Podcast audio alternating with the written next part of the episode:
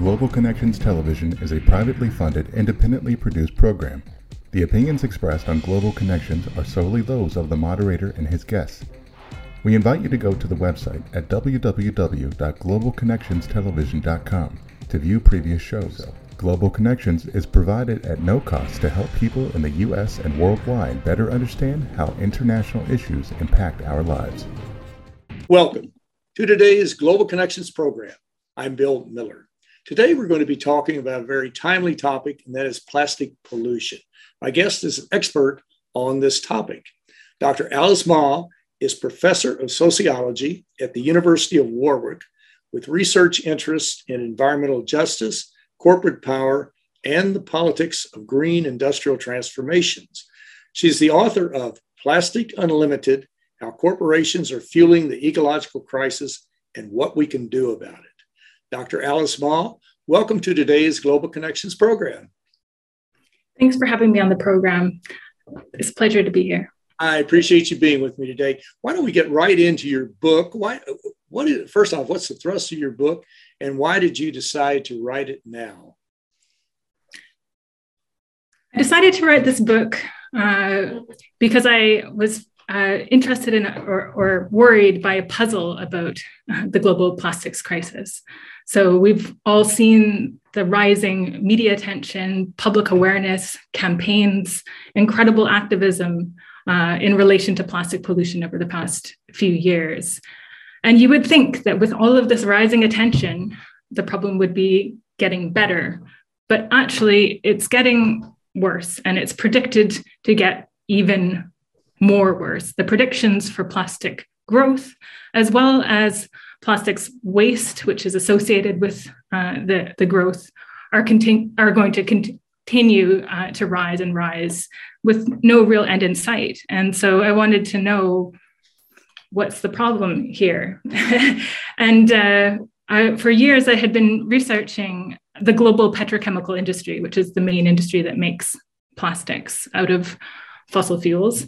Uh, and uh, became very interested in how they responded to the plastics crisis as a kind of an existential threat to their industry and responded very quickly uh, to uh, contain that threat in a way to the industry and to ensure that it didn't do damage. And uh, this, this book is an exploration uh, of the role of corporations, particularly plastics and petrochemical corporations, uh, in uh, basically exacerbating the ecological crisis uh, through uh, avoiding responsibility uh, and placing the blame on uh, consumers and on the pro- and framing the problem in terms of waste uh, rather than in terms of production. Mm-hmm. And so I looked at a, series of different crises that the in- industry has been under uh, since uh, since the beginning of the plastics age. Really, uh, first in relation to toxic scandals about how toxic uh, plastics that were put onto the market were.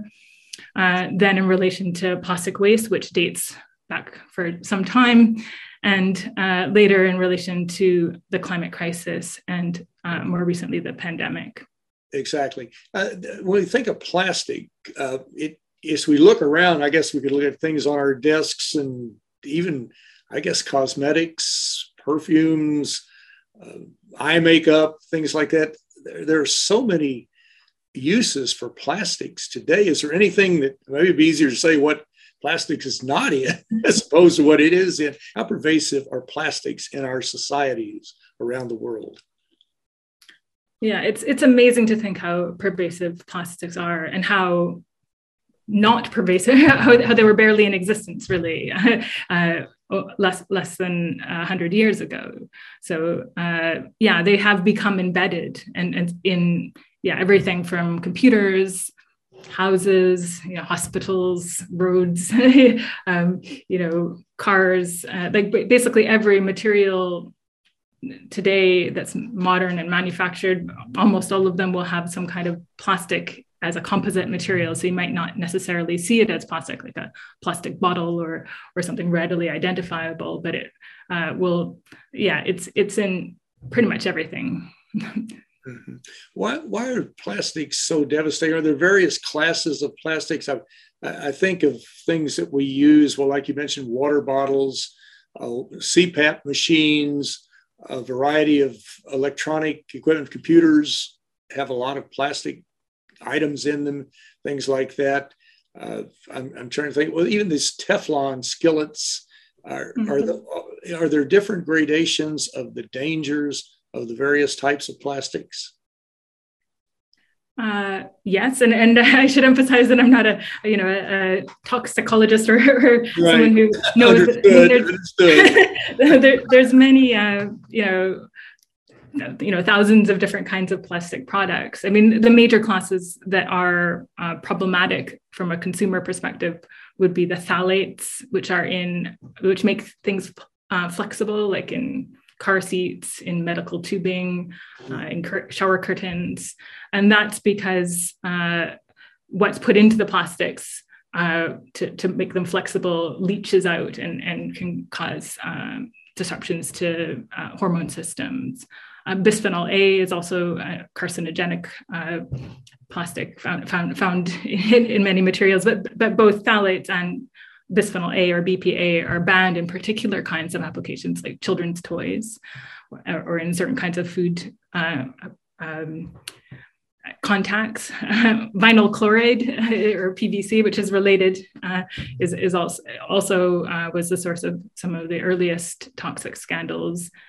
Uh, there, there are a number, of, and what you mentioned, Teflon, you know, the forever chemicals, uh, the, those are the most recent in a way that have come to light in terms of public health scandals. But I think it's important to realize actually that uh, plastics are uh, toxic at every stage of the life cycle, including at their production stage. So even if you might produce at the end uh, like a chemically stable, say, I don't know, ethylene uh, kind of polyethylene bottle, or or something that ha- you know isn't toxic to to touch as such.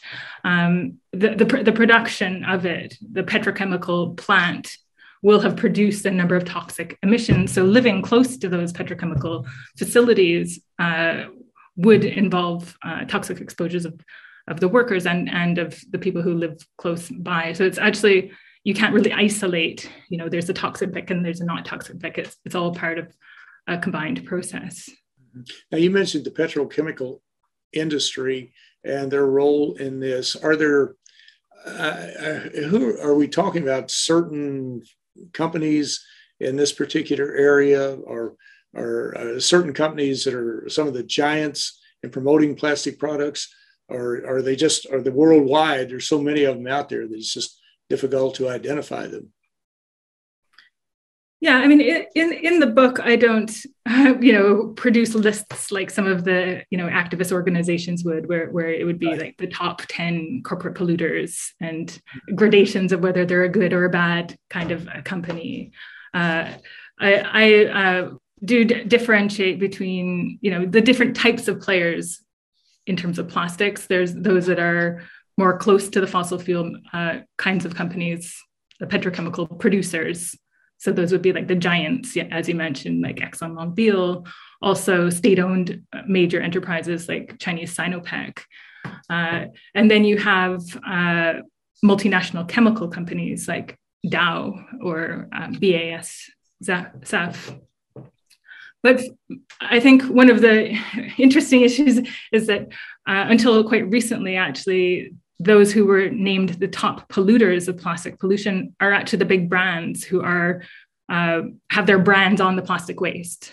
So Coca-Cola or, or Nestle, because they produce all this, you know, end product plastic um, packaging, and then it's on the beaches, and that's a very visible, tangible uh, form of evidence of, of that plastic pollution. And you know, there's all the those sort of medium firms in the middle who convert uh, the plastics. And, and so I think there are those that have bigger market share. There, are those who uh, have slightly different interests in terms of the whole game. But I think I argue that they have common uh, interests.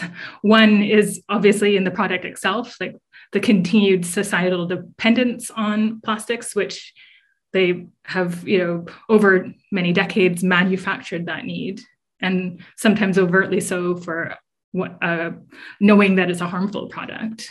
sometimes not though and i think it's important to recognize that it's not saying that all people who work for these companies or all the companies even themselves are somehow malicious it's part of a structure of the way corporations work and it just you know it happens to be the case that they are harmful or wasteful or using a lot of greenhouse gases in their production. Uh, and that means that they are although they can you know maybe feel better about it being essential in some ways like helping with medicine and, and you know really important aspects of modern life and technology uh, there is that other side of it that that uh, many of the corporations have worked to ignore to deny uh, and to find ways of avoiding that responsibility now, it may vary from country to country or continent to continent. I'm not sure how uh, the, the, this works, but the I know in the United States we've heard a lot over the past several years about PFAS and how they're in our water supply. That uh, so many of the water companies are uh, still not cleaning the water sufficiently enough. What first off, what are PFAS and how pervasive are they not only in North America, but maybe worldwide? Uh, well, those are paran, paran polyfluorinated alkyl substances. I, I can't I can't pronounce it all. Um, but I know it's, it's, about it's about 14, the wider 14 syllables long. Understood. yeah, uh, and yeah, I think the reason why that has dominated news more recently is because it, it's actually quite astonishing that that has actually only come to light in terms of public attention and um, a huge legal case it, very recently in the last few years. Uh, and and they had yeah cover, covered up the fact that the, these um, uh, were they knew about the harms uh, that they that they caused uh, in terms of toxicity to ecosystems and to people. And uh, yeah, it's, I mean, I, I guess the, the, the, most well-known uh, brand is, is uh, the, the Teflon nonstick uh, cooking cookware. It's also in firefighting foam. Uh, and I think a lot of the scandals had to do with uh, leakage into, into um, from, from factories as well not just in North America, but also in Europe as the, I guess, the major legal cases. Mm-hmm. Uh, I mean, I don't, I don't know much beyond that in, ter- in terms of like how, I mean, there's been regulations that have come through uh, in terms of calling them a pers- persistent um, pollutant that causes mm. uh, damage over many, persists in the environment and causes uh, problematic, you know, health issues and should be regulated against. Right. Now, it seems like there's a pattern. And of course, I guess if anyone has an economic interest, be it cigarette manufacturers, be it uh, fossil fuel producers, be it plastic producers, we, we saw back uh, decades ago about uh, cigarettes and how the cigarette producers actually knew that smoking was harmful to your health. They knew what nicotine did. They, they did, they knew how carcinogenic uh, cigarettes and, and, other types of smoking apparatuses were. We saw the fossil fuel industry, so many of those companies, they had studies going back to the 70s showing that there was a direct link between producing or burning fossil fuels and warming the climate and creating a climate change to a large degree. And so now we have the plastic industries. What what is what can be done, or maybe what is being done? What should be done and what can be done to try to get them to control these very uh, toxic substances and to maybe come up with alternatives or to at least uh, reduce the risk of being infected or being uh, developing some type of disease. Yeah, I mean, I, I, should point out that the, the plastics industry has the same notorious record as, as, as the tobacco industry and the fossil fuel industry. And obviously, it's part of the fossil fuel industry in some ways. And the vinyl chloride scandals dating from the 1960s were precisely the same dynamic where they knew uh, and did research to find out uh, that vinyl chloride was causing cancer and a rare degenerative bone disease among their workers. And they conspired to hide that from uh, regulators and from the public. And it, it was only revealed, um, the cover up was only revealed many years later. Uh, and, uh, you know, they, there are similar allegations coming out now about how they uh, created recycling programs uh, in order to uh, continue to be able to have the license to produce plastics without having the guilt. So, sort of encouraging the disposable cu- culture. So, what can you do? I mean, I think what my research shows, and, and it was kind of a an experience where I wanted them to be better in a way. In a way, I wanted to have faith in. Uh, I, I guess for not to be such a picture. Uh, but every every document I looked at, every interview, uh, the further I looked, the more you could see that that pattern. And I, I think right now, uh, I mean, there, it is promising that there's more and more pressure uh, for them to to change, but there's no binding legal uh, mechanisms to hold them responsible for those issues. And in relation to toxicity in particular, uh, they use the classic kind of uh, move in terms of denying epidemiological evidence saying yeah like with the tobacco industry we don't know it's very uncertain you can't tell uh, but the problem with that is that the levels of demonstrable scientific evidence are so high that people are going to be really you know ill uh, and or dying uh, before that's actually kind of demonstrable. And there's ways of you know being quite slippery about that. So i think it's interesting that they're actually quite proactive on right now on climate and plastics waste through framing it through thinking about the solutions. But toxicity they never talk about unless they're under like a legal case because otherwise it opens that door to liability Right. And of course, it's probably up to the individual countries, their parliaments, their legislatures, their leadership, the executive leadership, and how strong their environmental agencies are as to what they're going to do. And of course, the UN has a role to play in this, and we'll get into that in just a moment. Well, you're watching Global Connections Television, which is a privately funded, independently produced program. The opinions expressed on Global Connections are solely those of the moderator and his guests. We'd invite our viewers to go to our website at www.globalconnectionstelevision.com to view previous programs. Also, if you're involved with a PBS or community access television station, or perhaps an educational institution that has an intra campus television hookup, or you have a podcast, or you just have a computer and you like our shows, you would like to share them, please feel free to do so.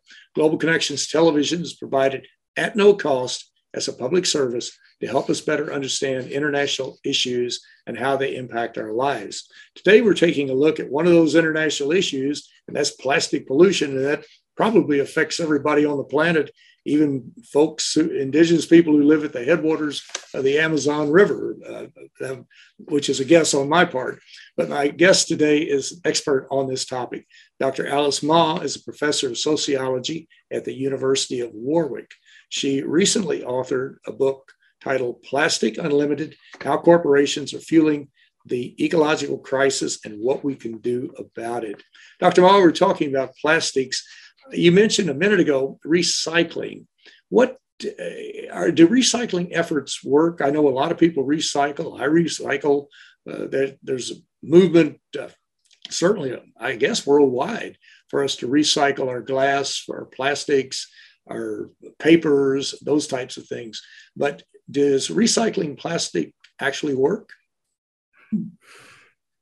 Well, uh, you may be aware of the statistic, uh, the very well, kind of almost meme like statistic that came out a, a, couple of years ago that only 9% of, of plastic that's ever been produced has been uh, recycled. Uh, so there are very low rates of, of recycling. Uh, so that's one problem. I mean, we can hope to improve. So there are questions about how we, how we improve that. Recycling uh, also uses energy, which many people don't realize. So, so it's not a perfectly uh, closed system where you can just convert something back magically into something uh, new. And it tends to degrade also uh, a material. So it's not converting it back into exactly the same form as before. The other problem is that it, that it encourages a disposable culture. So uh, the example I, I like to, or just still can't get my head around, is 500 billion plastic bottles produced every year mm. now, steadily on the rise since basically none in the 1970s. And if you think of that as a sort of recycle, 9% of those recycled, and then those are still recycled or still being produced and produced and rising and rising, then you just think about those volumes. And so that kind of disposable, uh, yeah, culture that or that, that kind of assumption that if you just put it in the bin, then then it will mm-hmm. be okay is is part of the problem. I mean, the other one is is about contaminated uh, recycling, which the US has probably uh, experienced quite a lot. When China banned uh, the uh, plastic waste, uh, waste, the import of plastic waste into this country uh, in back in 2018. It basically put a huge spanner into the global recycling networks who were exporting, uh, like legally trading, um, but they're very, very low value uh, and kind of mixed and and, and so on, and plastic uh, recyclables to China. And then after a certain point, with many kind of warning signs saying this is really not nice stuff and it's we're having to incinerate it. It's it's you know all kinds of toxic issues in china. Then they just finally sort of said no we're not going to take that anymore. And now it's you know been going to other countries. And that that trade is very unjust uh, because many countries accept the shipments then can't manage them uh, through their infrastructures. And so there is a, a big problem that recycling systems themselves have become dependent in kind of many, I guess you could say, rich countries on exporting it and assuming that it was fine and that other countries would want it because it's cheap. But but now that you know that that is changing and there's just too much of it, and so countries are not able to cope uh, with their own waste uh, and their own recycled materials. And those recycling systems are, in many cases, not particularly uh, efficient. Exactly. And of course, many of us, I'm sure we've seen pictures of these garbage scows, uh, really barges just loaded uh, 10, 15, 20 meters high with all these plastic refuse from computers and a variety of other things, trying to find a home in some poor country, really, you come right down to it, looking uh, to go into an economically developing country to unload this stuff. But before we run out of time, I wanted to mention that it's been a couple of months ago, the United Nations Environment Program had a major conference in Nairobi, Kenya. And at this conference, they developed, I think it's one of the first international agreements to try to get a handle on some of this plastic pollution. How does this agreement tie into this? Now, of course, this all depends upon the the goodwill of the individual countries because they're the ones who have to make it work. But uh, how important is this agreement that we at least have some kind of a, an umbrella to bring folks together to focus on these problems? And we think about just the hundreds of tons of plastics floating, the gyres floating uh, out in the oceans where the currents come together and they, you got these floating islands of plastic. But there are all types of examples of how we need to get a handle on. But how important is this international conference or agreement, I should say? It's extremely important. I mean, it's been called and was called in the work up to it uh, the Paris Agreement for plastics. And so there was no global treaty on of that level for plastic. There were sort of different types of you know uh, treaties on on oceans and and pollution and, and so on, but they weren't joined up. And people or countries as well as many businesses are actually crying out for a, kind of a, a uniform set of legislation regulation because it's so disjointed and nothing's working. Uh, so there's a lot of really promising uh, ideas and and policies to be worked out but it's it's kind of like the, the very beginning right of, of, of those uh, 26 climate uh, change conferences where they haven't even reached a, like a, an agreement yet. They've just decided that they're going to do so over the next couple of years. And so there are a lot of battlegrounds, I guess, to fight over, and one of them is over uh, the production issue. So um, many of the the states, as well as the sort of lobbying interests, would want to keep the focus entirely focused on on waste, on the on the issue of leakage, uh, and treating that at, end source, and not touching growth. Exactly, that's one of the few fora in the world where all the countries of the world can come together under the United Nations to focus on this problem. As you mentioned, there are no easy answers. There's not an easy solution, and we need to work together on this. But, but Dr. Alice Mah, I want to thank you so very much, first of all, for writing your very interesting book on Plastic Unlimited How Corporations Are Fueling the Ecological Crisis and What We Can Do About It. And secondly, I want to thank you for a very interesting and a very informative program. Thank you very much, Bill. Thanks for having Thank me. You. I'm Bill Miller. Thank you for joining us today on Global Connections Television.